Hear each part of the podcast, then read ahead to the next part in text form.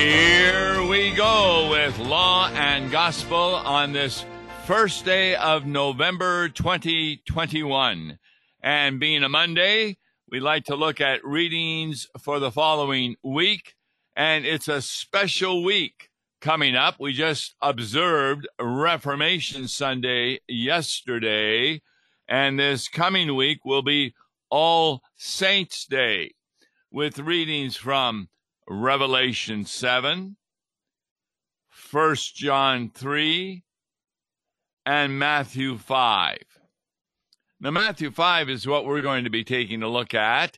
It's best known as the Sermon on the Mount, but Jesus starts off seeing the crowds. He goes up on the mountain, he sits down, his disciples come to him, and he opened his mouth and taught them, saying.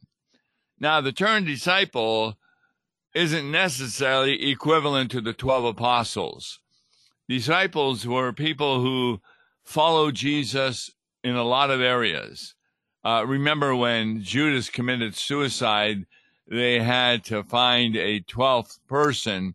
And one of the criteria in discovering who that ought to be was he had to be mainly involved with Jesus' ministry, at least being present when he said and did a lot of miraculous items. So, at any rate, blessed are the poor in spirit, for theirs is the kingdom of heaven. Now, how do we understand these beatitudes, these being blessed? To be blessed is the opposite of, well, good luck. I, I know I've heard television programs and a person is going out on an assignment and they say, good luck. Or they do the assignment and it works out perfectly. Well, that was a matter of good luck. And Christians will often respond, no, it is a matter of Jesus being there with me. So the word blessed is the opposite of good luck. It's a gift from God to you, even though you don't deserve it. And the first one is blessed are those who are poor in the spirit, for theirs is the kingdom of heaven. Well, it doesn't make any sense, does it? That if you're poor in spirit, that you would be blessed. Now, there are some who think that blessed are those who are poor because they like to give this false distinction between people who are poor that God really loves and people who are rich who are always against the will of God. No, that's not what the Bible says both poor and rich are in agreement with the word of God. And both the rich and the poor, some of them, no doubt, differs with the word of God, says that it is wrong. In fact, in the verse, blessed are the poor in spirit, for theirs is the kingdom of heaven. Notice it says poor in spirit.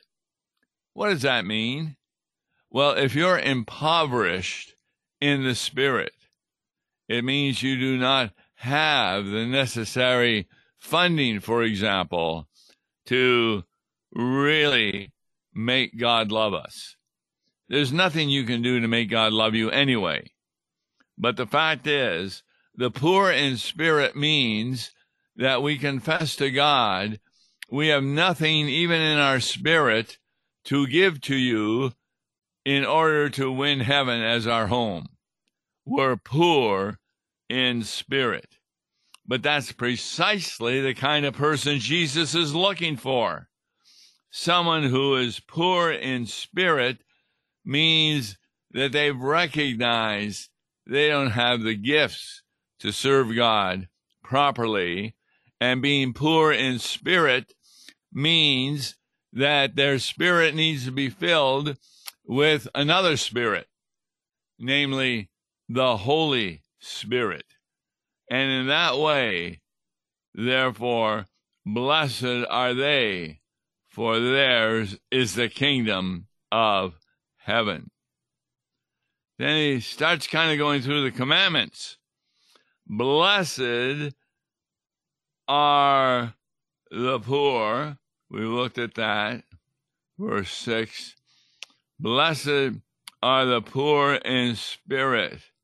Again, this is a beautiful, well, what would they have called it in those days? We'll just say a beautiful place for the church. the church is grown in the pages of Holy Writ. And there's no doubt that every question you need to answer is found somewhere in the Bible.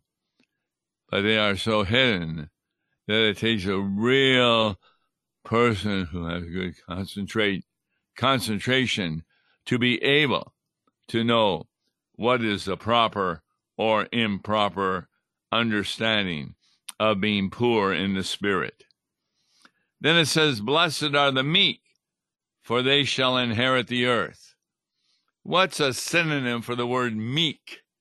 It's the word, Blessed are those who have been humbled, for they indeed shall receive the kingdom of heaven. Therefore, blessed are those who mourn, for they shall be comforted. What's the kind of mourning that we're talking about? It's M O U R N. Those who are in grief. How are they comforted? Attend a proper Christian funeral. You will find many people there who are mourning, but they are comforted. They are being blessed. How? with the Word of God. I don't know how you can comfort someone is, who is mourning apart from the promises of the Bible. You keep giving them promises that the person who has died in Christ, promises have been made at his or her baptism. Promises have been made to take them to heaven. Promises have been made he that believes and is baptized shall be saved. So blessed indeed are those who mourn, for they shall be comforted. And blessed are those who are meek, for they shall inherit the earth. What's the opposite of being meek? It's being boastful. And does the Bible ever put down those who are boastful? Uh, we talked about that uh, recently that um, there was an individual who was saying he doesn't have to give a tithe because he gives so much to the church in what he does. He may end up doing some landscaping or he may pick up people to bring to church. He could be an officer in the church. This particular man was on the board of finance. So he does a lot of things but he's not meek. He's not humble. He's boasting about what he has done. But blessed indeed are those of you who are not boasting of what you have done. If you are boasting, you're boasting about what Jesus Christ, the God man, has done for you. So blessed are the weak, for they shall inherit the earth. Blessed are those who hunger, but it doesn't end there, who hunger and thirst for righteousness, for they shall be satisfied. Every person is hungering and thirsting for righteousness. When you understand that righteousness means that you're in the company of God Himself. When you're baptized, you are indeed, from God's point of view, you have become His child. And you've come, become His child not by being begotten, born, not by making a decision. You don't become His child that way either but by being adopted. And that adoption is so clear in holy baptism that therefore you indeed are merciful, for they shall receive mercy. And that those who hunger and thirst for righteousness, they shall be satisfied. Now, who hungers and thirsts for righteousness? Those who recognize that the righteousness they have is insufficient to get them to heaven. They may be a very good person from others' point of view. They may be those who give the most to church to help support it. They may be those who bring their children to confirmation and they themselves attend worship service. But none of that makes them righteous. The reason that they are righteous is on the very time that Jesus rose from the dead, he, with those wonderful angels in his particular situation, came back to earth and offered up these promises to all those who believe in the gospel. Now, the vision of the church is all about the gospel. And you can imagine what some would be saying.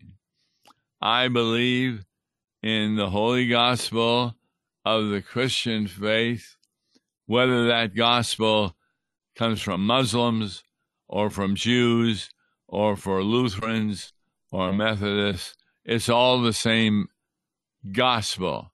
You just have to put on your thinking cap to try and discover what the world is made of.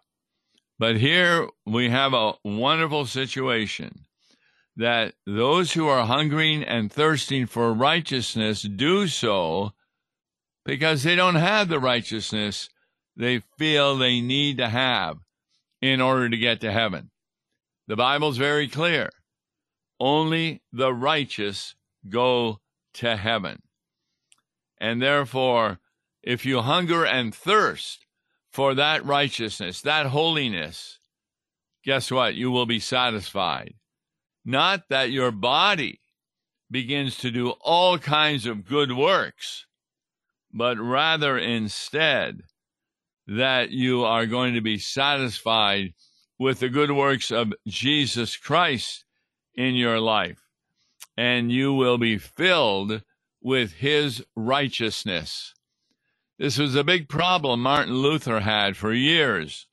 When he read about the righteousness of God, he actually got angry at God. He couldn't understand why is God telling me I need to be righteous like him? Because Luther couldn't be that way. He sinned much and he wanted to tell God all his sins. And in confession, he would be there a long time. But no, blessed indeed are those who thirst for righteousness because God has prepared it ready for you, who at times may even do things that are contrary to righteousness, but you have received Christ's righteousness and he has done that simply by his will. So that's all. A very important verse about being righteous. That's all found in Matthew chapter 5. All right. Going on to the next point. Blessed are the merciful, for they shall be satisfied. Here again, we seem to have a different connection with the words merciful. We've already seen that God is gracious. That means he gives you what you do not deserve. And that's why you're satisfied because he gives you his righteousness. You don't make up your own righteousness. But then, blessed are the merciful, for they shall receive mercy. Now, how are we merciful as Christians, we often will forgive people who don't deserve it. We may have an argument with someone and just forget about getting even with them, even though they may deserve it. The idea of being merciful means you do not get what you deserve. And in Christ Jesus, that's a wonderful blessing. So, blessed are the merciful. As you're merciful towards someone else because of your love for Jesus and because he's merciful to you, guess what? He'll continue to have you receive his mercy to the point where when you die, hell will not be your home, but heaven will be your home as a gracious gift because you don't deserve it, and as a merciful gift because he's not holding you accountable to what should be done. You are instead forgiven. And what forgiven means is very similar to what we were just talking about, but it also means that God no longer holds anybody accountable for their sin. And that's true for every believer in Jesus Christ. Verse 9, Matthew 5 Blessed are the peacemakers, for they shall be called sons of God. Now, we do know of one Son of God, Jesus Christ. But what's the difference between him as the Son of God and you and I, including women, as sons of God? The difference is Jesus is the only begotten Son of God from the Father and the Holy Spirit. Whereas we are begotten through regular parents or adopted through the legal system. In other words, we recognize that we are peacemakers because we're called sons of God. And that's what the Son of God does. His goal is to bring peace to the earth. Now, sometimes it doesn't sound like pastors are sons of God when they speak harshly towards someone who's living in sin without repentance.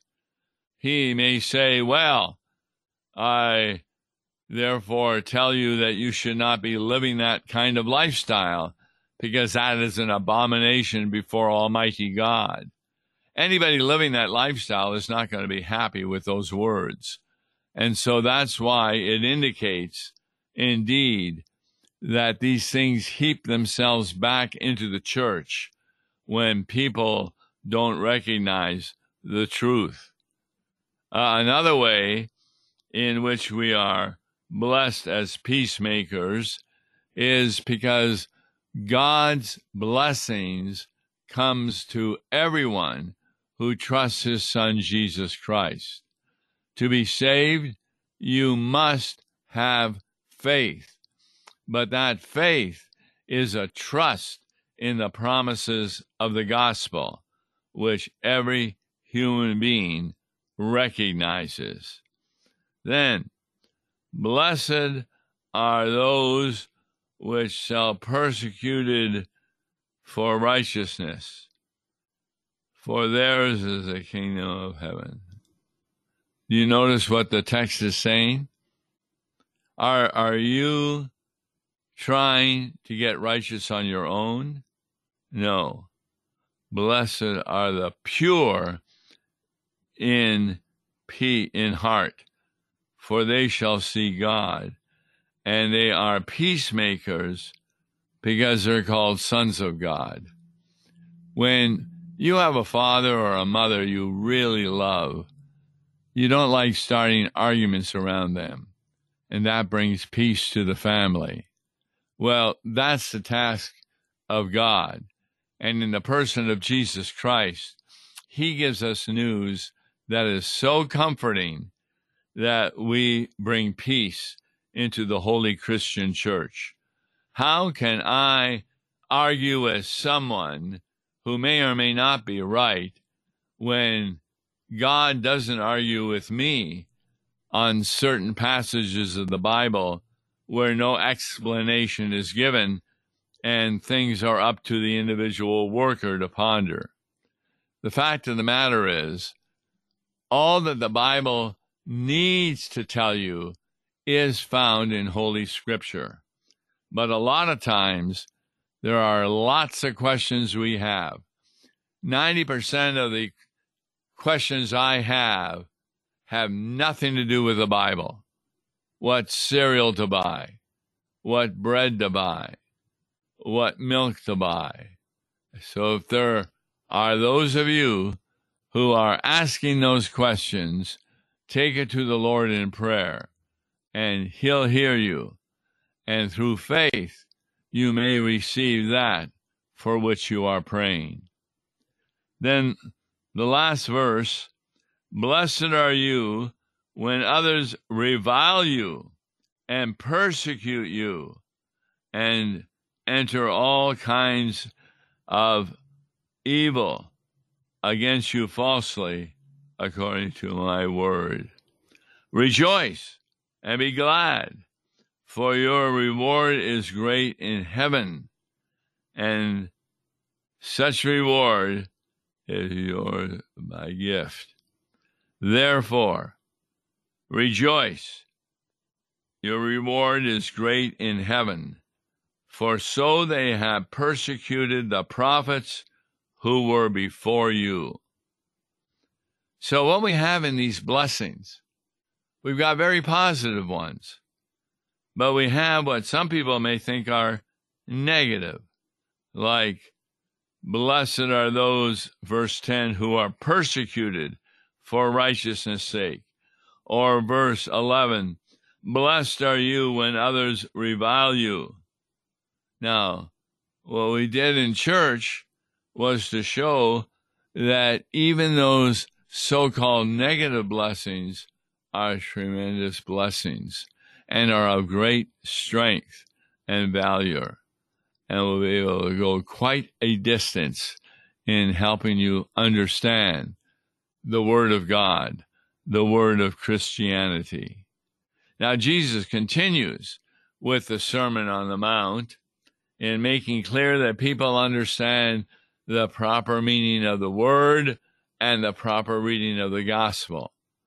So, what you get here is a distinction between law and gospel.